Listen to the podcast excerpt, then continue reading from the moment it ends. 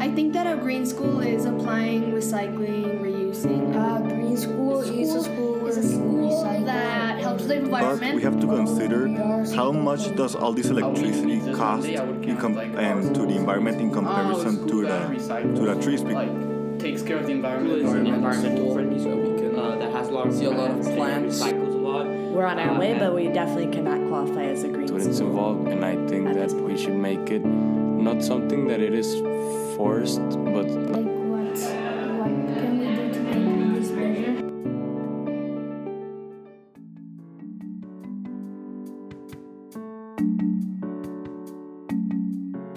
Are you concerned about the air you breathe? Do you ever wonder about the future of our oceans and all the plastics and pollution being gathered there?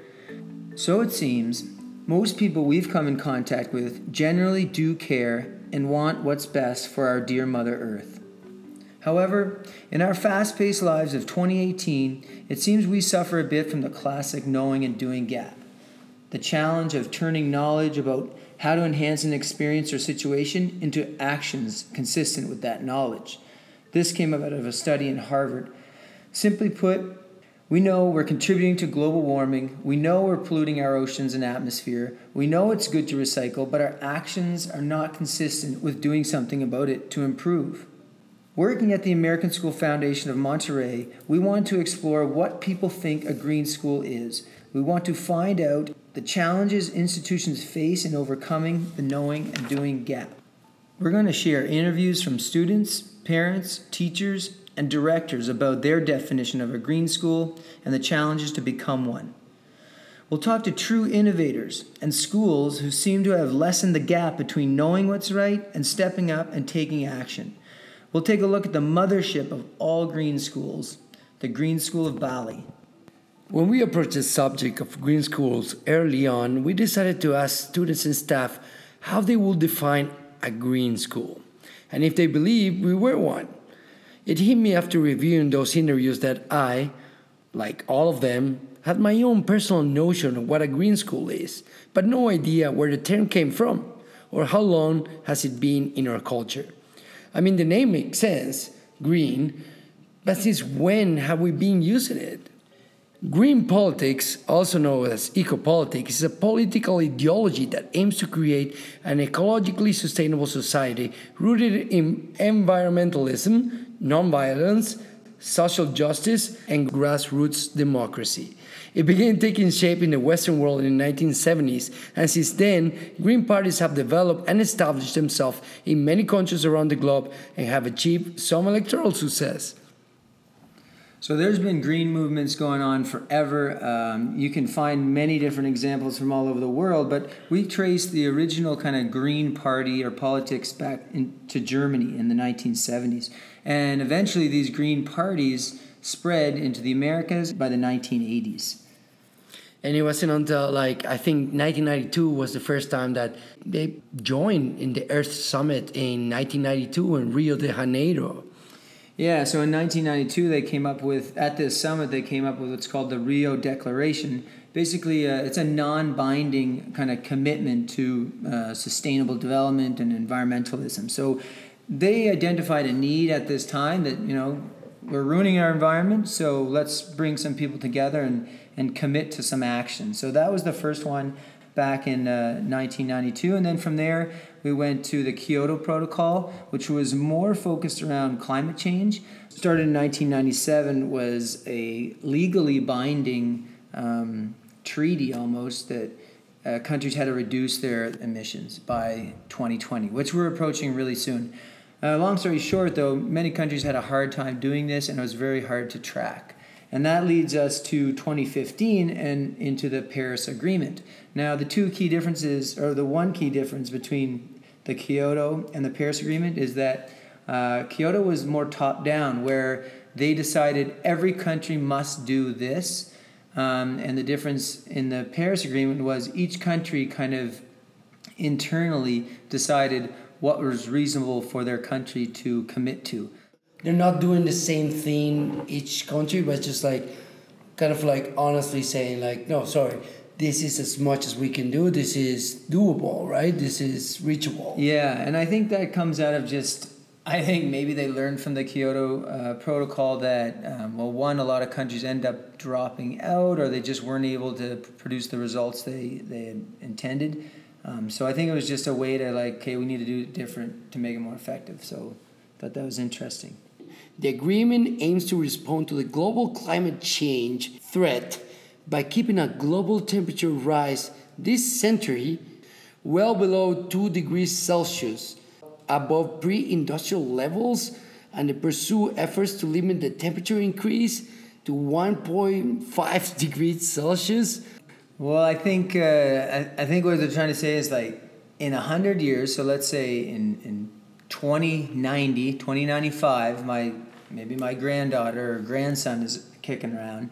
They want to make sure that the temperatures haven't increased two degrees over that time. How, how big is that? Two de- like two degrees sounds tiny, you know, like sounds small. Yeah, I mean, you jump in a pool and it's a two degrees difference from you know the day before. Yeah, there you go. You're probably not going to notice. I like the idea that it sounds small because like let's tackle it, right? Like uh, Well, yeah, it's huge. although apparently it's huge, it's not small. It- It's huge, and that's why these 195 countries come together at the Paris Agreement and say, "Look, like we need to do something about it," because really it comes down to like, how's it going to impact people? How's it going to impact sea level, ice caps, weather? How's it going to impact economy? So that's what, why these countries got together, and they're, they're kind of created this platform. So going back to the Earth Summit in Rio, we can trace the addition of another organization into the mix, one that is essential to the dialogue that we're trying to have here. Um, that is because schools schools join the conversation. See, at, the, at that gathering in 1992, education was recognized as an essential element to generate awareness and cultivate understanding on issues prevalent to our Earth. Finally, education is recognized as being important in this. Well, well, not only recognized, but it also puts the pressure on, like, um, what are you gonna do, right? Yeah, So- policy, I guess, has to start somewhere. There are many groups and organizations serving in, in K 12 schools, internationally and within the United States, Canada, all over the world. Um, these groups encase different topics concerning environmental certifications. Um, we, we've got different certifications here at our school, um, initiatives and projects, all while passing on the students some sort of responsibility uh, to take the torch and keep moving forward, connecting globally. Take the Green School Alliance, for example. The Alliance connects more than 12,900 sustainability champions, students, and teachers across 9,000 plus schools, districts, and organizations from 48 U.S. states and 90 countries. Uh, there's a great place to visit. They have a website uh, to get any ideas, uh, join other kind of make connections, join other projects. But uh, they're a great resource, the Green School Alliance, as peop- a group that's trying to connect globally and, and make a difference. Because you'll, you'll be surprised. Like, um, what I found out is that everybody has their own version of what green is. And, like, through the interviews that we conducted, and hopefully, if you stay with us long enough through um, the, all, the, all, all of the material that we have, we find out that not everybody is connected. That word is key. Like everybody has their own version, and it's not necessarily a good one. Like uh, a lot of people think that um, green is having plants. Um, luckily for us, in some cases, there's people who really know what they're talking about. My name is Marina Lozano. I am a senior and I'm currently the president of the Green Team. Okay, so Mariana, um, what is a green school? When I think of a green school, I think about an environment where students are aware their, of their impacts in the environment.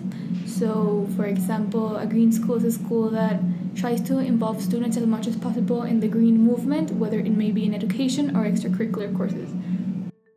Why did you particularly kind of uh, particularly um, I don't know want to become part of the green team? You're now the president, and what made you kind of interested in that? Growing up, I had a strong influence by my Canadian teachers that were really involved in the, the Green Team. It was actually about seven years ago when it first started in elementary.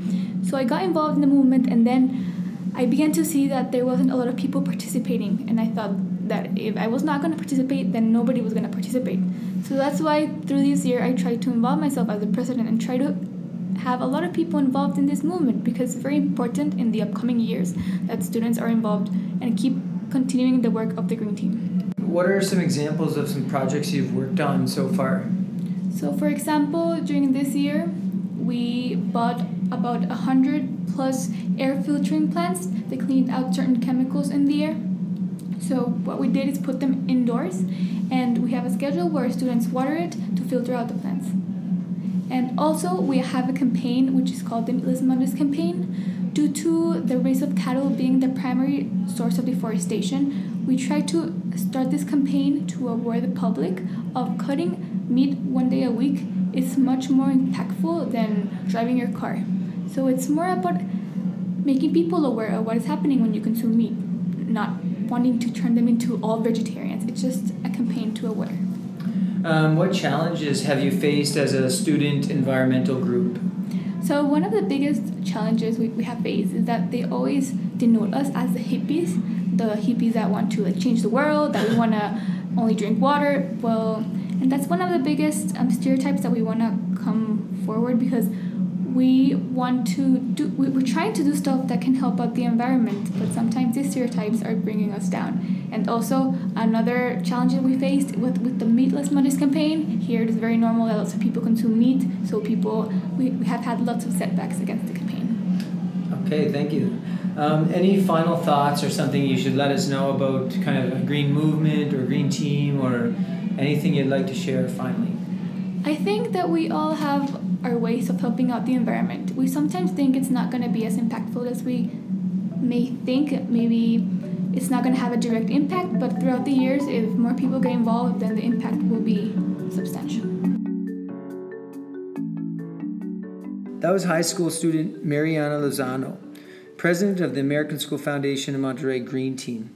In a later episode, we'll hear more from students like Mariana who have taken environmental leadership roles within their school community. We look forward to hearing their stories of success, failures, and overall challenges. The Green Team is not the only major player in our school. Most of the members actually have been exposed to a green culture for years, like kindergarten. And um, actually, it's because of the work of a particular group in our community. My name is Lorena Costello. I am currently helping the Green Team with the nursery and pre K area.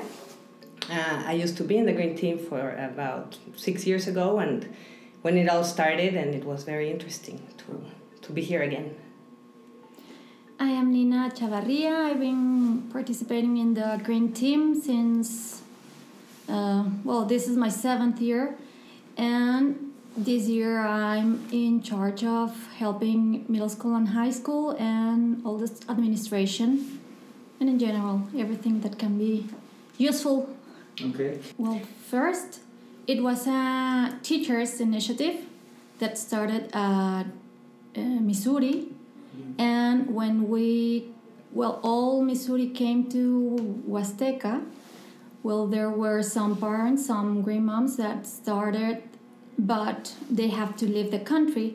And that's why we were invited first, Christine Obert de Sada and me. And we started, and then Lore Yeah. joined us.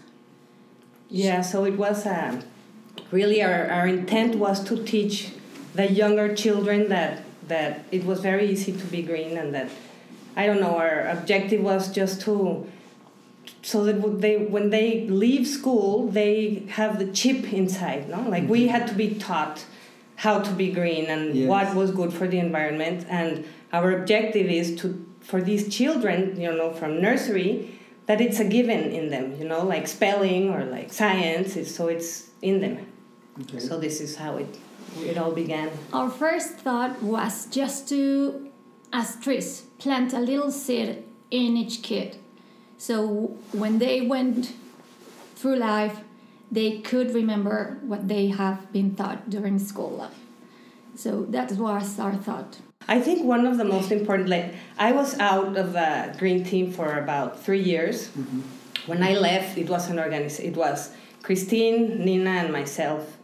And now it's a team of there's one green mom per each classroom, so we have about 50 green moms that are coming in each month to do a presentation, to do uh, activities with the children. So I think that this involvement of the moms is, I think, is very important. I guess leader leading moms in the as the, the green team. I don't know better way to call it. How do you guys feel about that term? I've always been curious. Are you comfortable being the, the green yes. team moms, or or is something that you want to just like okay? Uh, we are known by that, but we don't really feel like that's appropriate. Or I don't think I ever like thought about it because it is, you know, it's a we are even if we are, I don't know, a specialist in marketing or accounting or we're still we're the green moms it's like the ones for the pta moms or the yeah. hope or values well well I, I guess that for us it's important to like to know that you're comfortable with that if you or if you're not just to you know change it and, and no, help out i think i like it being a green mom we haven't thought about that i know that maybe then i would think you know the sustainable mom you know yeah. to give it a little but I think green because we are in elementary. I think green is a really nice friendly. term for that friendly mm-hmm. term for the children Absolutely. students. So in your role, what I was going to ask is, um, I guess as leaders in, in as green moms, what are some like challenges that you face or? Well, I think I think the biggest challenge is like in every job is to uh, you have moms of every style, and some moms really want to go beyond. We have a really important mom that has gone beyond to the municipio and wants to do a really big, you know, whole uh, schools and and you have the other green mom that says, you know, really is recycling that important? And you're like, yeah, it's like the basics. Of course. So yeah, I think that and and coming up with new ideas because the green team has been here for seven years, and we started with uh, a program called Cool the Earth, which was a play that was set on by uh, Mrs. Keller and the and, and all the directives of the school and Mr. how. And uh, how we have to uh, keep getting new ideas to teach the children like after they okay now they know how to reduce reuse and recycle. Now what? What comes next? And having them give us ideas of how to improve and be green. For me the important part is this one that even though it's a challenge to change the cultural or the mind of the people in these aspects kids are the most important because they are they become the teachers of their parents of their older brothers or of everyone in the family. They are most probably going to be the leaders of tomorrow and they're going to have in their hands the possibility to change from within. They're going to have the possibility to change the laws in the government and the way the companies work because most probably some of these children are going to be company owners and they're going to have the power to do it. And they're going to it's going to be a given to them. It's not going to be that hard as it is for companies now to start doing the whole sustainable uh, thing you know when we started i thought that of, of a green team as a dream and now I can see through the years that some of the dreams have been coming true. So probably in a in a short term we can see more things around. To see that children that have come from elementary are picking up ideas and projects here in middle school, high school, and, and that's that's really exciting to see that the children that we taught to the three R's are now putting a lot of other things into practice one of the original Green Team moms, as they are known affectionately in our school. They are the longest running environmental group starting in 1996. I got here in 2000. When did you go here? 2010? 2010. Yeah, so the, the moms kind of shape the younger generations and they do a lot of presentations and a lot of campaigns in the elementary. And then, kind of in, in the middle school, high school, the kind of have a gradual release of power and the students start managing and taking over the the the green team controls, I guess. So we have a generation of students in middle school that have been introduced to the necessity for an environmentally conscious community since they were toddlers. Are they going to be able to change what we clearly have not been able to change yet? Or are they going to be faced with even greater roadblocks We live in one of the cities with the most polluted air in the world, and that city at the same time is expanding at 10 acres per day average. So, how is that going to help fight the pollution? And is that happening only in Monterrey or like is it going on all around the world? Why do we like and share all this information, yet it's too much trouble to have our own supermarket bag uh, when we go grocery shopping, or our own cup, or our own straw whenever we're out? Why does it feel outrageous to take out meat in the cafeteria on Mondays? And I'm not only talking about kids here. Really, getting so worked up for two meals out of the week, knowing the positive impacts that, that it can have or that you can own. Uh, just a fun fact here um, Veracruz, the second largest state in Mexico, will replace 20% of the meat and other animal products they serve with entirely plant based foods. Um, so, so not only are they affecting the nearly like 1 million meals per year in Veracruz, in, in the schools there, uh, but the program will, will encourage healthy and sustainable food choices. So, that kind of generation of kids in Veracruz, uh, the state government and a lot of you know political people made that decision, but they're going to be learning from that. You know, we, we had the luck to just got a conversation with a teacher at the Green School of Bali, and mm-hmm. um, it's one great example of like taking the United Nations to your own backyard and just like committing to do a change. Yeah, I mean they, they really they really like nailed it. They kind of took a a philosophy and a curriculum and yeah, the United Nations sustainability goals and just we're going to teach this and we're going to create, you know, environmental friendly citizens um, and much more than that uh, through our school. But that's going to be an interesting chat with him and, and looking at that school as a model. Hello, uh, my name is Jesse Driver. I am a teacher at the Green School Bali. I've been there for three years. I teach in the middle school. I'm a math teacher. I teach a sustainable class called Thematics, and I also teach in an experiential block called Jalan Jalan, which means to take a walk. Very cool. Um, how is the Green School in Bali uh, different than other schools that you've worked at? The Green School in Bali is um, architecturally very interesting. It is made out of bamboo pole structures with grass roofs that are completely open to uh, nature. And, and so that is the thing that people notice when they take the tour as being very different. Uh, as it allows for a lot of distractions, actually. Sometimes there's uh, animals that can come into your room and lizards and stuff, and lots of bugs and wasps and snakes, even. But uh, the uh, that that's really funny, like to have to clear out animals from your room. Uh, and so that's a huge difference. Uh, the other big difference from the other schools I've been at is that it's a school that's more open to experimental teaching and learning practices.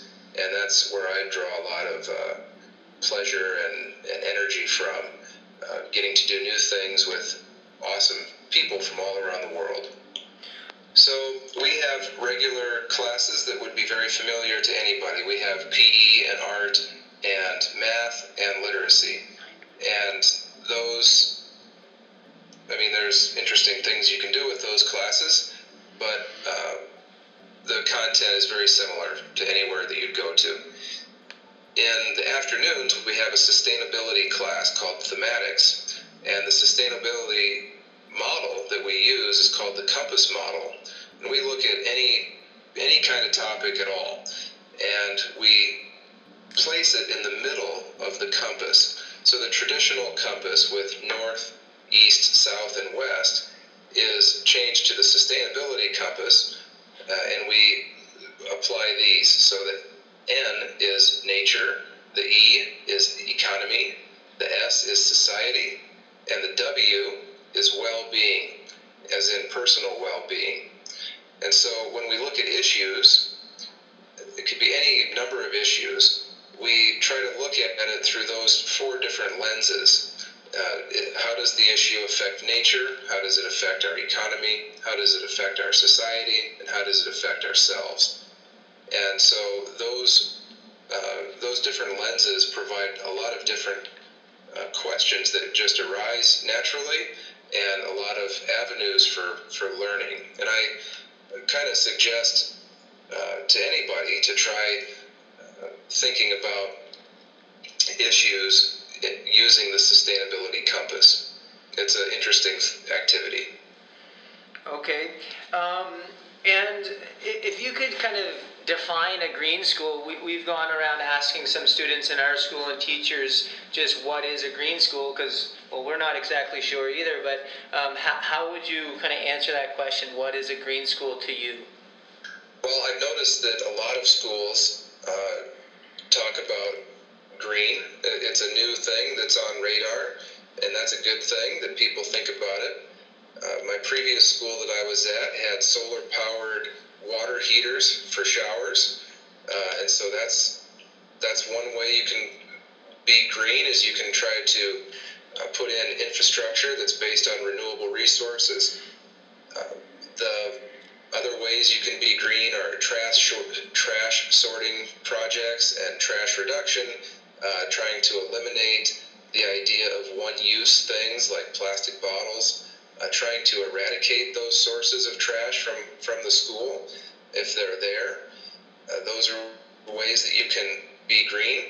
Uh, one of the ways, I think for me, the way that I like to think about green and engaging kids is to try to uh, get them to see that our culture is going to, well, I don't know how to put it lightly, our culture might kill us uh, the the way that we have developed uh, our consuming habits and our waste habits is there's only one way it can end, and we haven't, uh, and it's not going to be pretty, and so we haven't really thought ahead as a society, uh, but you can as an individual, and so I think that it's very important that teachers like you, you two, are in schools trying to alert kids to ways of living that are that are healthy for themselves and healthy for the planet. So I think that's the biggest part of a green school is uh, any school that wants to say we're a green school, you have to have teachers highlighting the importance of being green to students and getting the students activated and interested in whatever many number of projects or personal habit changing, whatever it might be. And as a teacher who's worked in, in multiple schools internationally, and um, do you find that through kind of curriculum and the focus of like what you mentioned, the, the sustainability compass, do you have a do you have a you know general feeling that your students are kind of um, being kind of change agents, or it's you know when they leave the green school that they are kind of better equipped or a more kind of sustainable minded um, citizen? Certainly, some of them do. Some of them come away very, very different animals, and that's um, so. Even just going home for Christmas, and then they hang out with their friends, and then they come back, and they actually feel like disconnected. They they don't talk about the same stuff that their friends talk about. They have um, developed all these interests and this awareness that their friends don't have, and it can actually make them feel isolated in, to some degree. Uh, so that's especially for the older kids. The junior high kids that I teach, I used to teach high school there as well. Uh, and I, and one student in particular stands out. He came he came back just dumbfounded at the lack of awareness among his friends. And the the middle school students, yes, they're also going away with uh, with new new ways of thinking and uh, and and new awareness. Not all of them, but a, a large a large portion of our students go away with way way way more uh, green awareness. Okay, that's interesting. I noticed um, we were kind of digging through a bit of your, I'm not saying curricular document, curriculum documents, but through your website, and that um, something that runs through your your curriculum is the United Nations Sustainability Goals. Would you? Sure. Yeah. How familiar would you say your like teachers and students are with those goals for you know sustainability for 2030? I think they are. So. Well, personally, I can't list all. I think there's 17 of them. Uh, but we, what we do is we we split up the different goals between each of the three middle school years, and so all 17 are covered within six week blocks of inquiry through sixth grade, seventh grade, and eighth grade. Because what I teach is the poverty block, and uh, we teach about, I think it's called End Poverty, and there's one about uh, women's empowerment.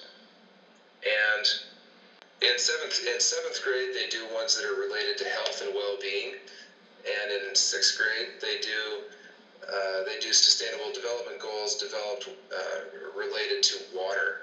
And so there's kind of a water theme to grade six, kind of a health and well being theme to grade seven, and kind of a social issues theme to grade eight.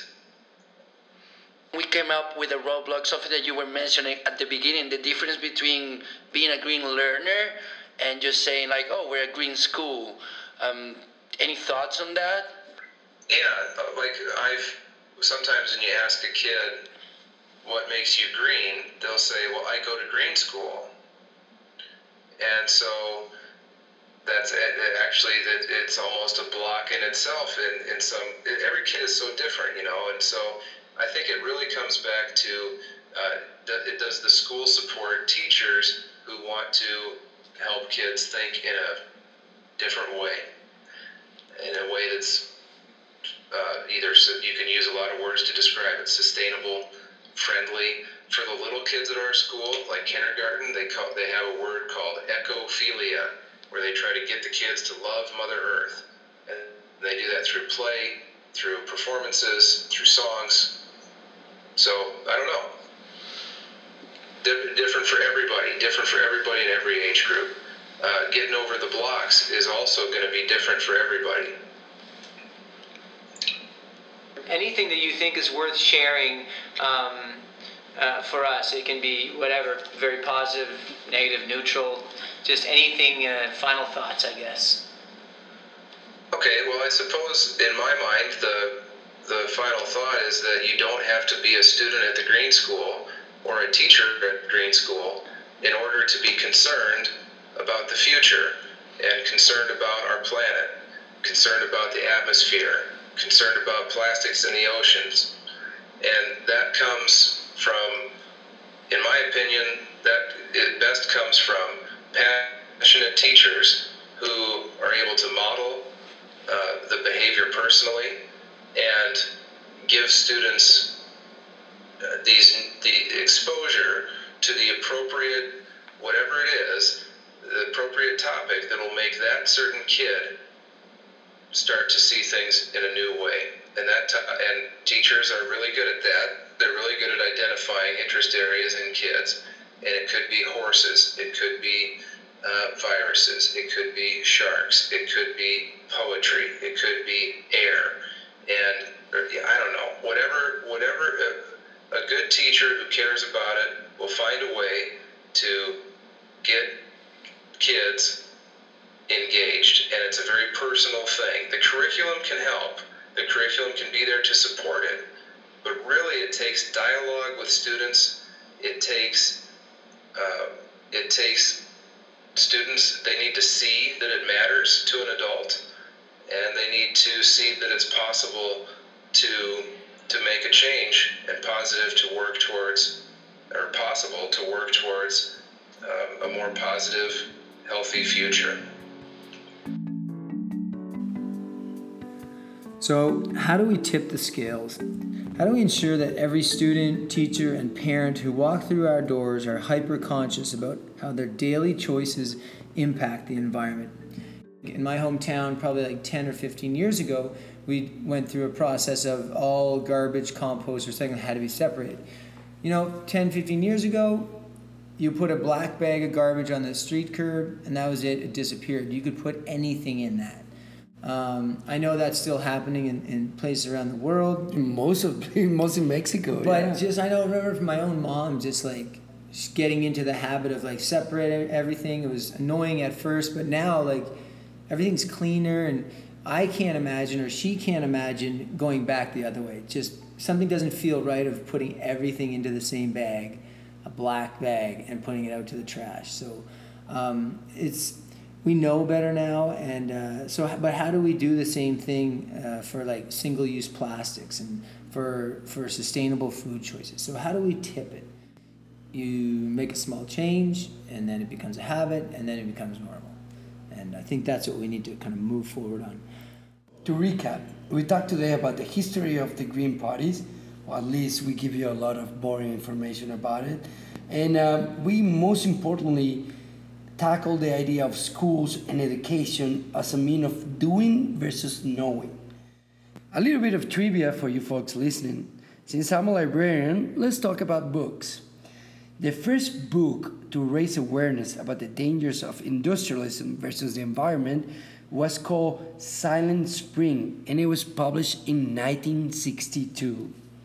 That's interesting because I, I was having a conversation with my wife about the direction of the podcast, and we were just, I think, talking quickly about, you know, one of the, the biggest moments or where was the starting point of this green movement and green revolution, and she definitely uh, pointed my attention to, to that book, and at that time, that was a huge kind of I don't know. It played a huge role in opening up people to. I, I really just researched the fact, and I had no idea. but the, the interesting thing about it is that, well, the extraordinary thing about it is that the book talked about something that was called DDT, that is literally, especially for me, unpronounceable.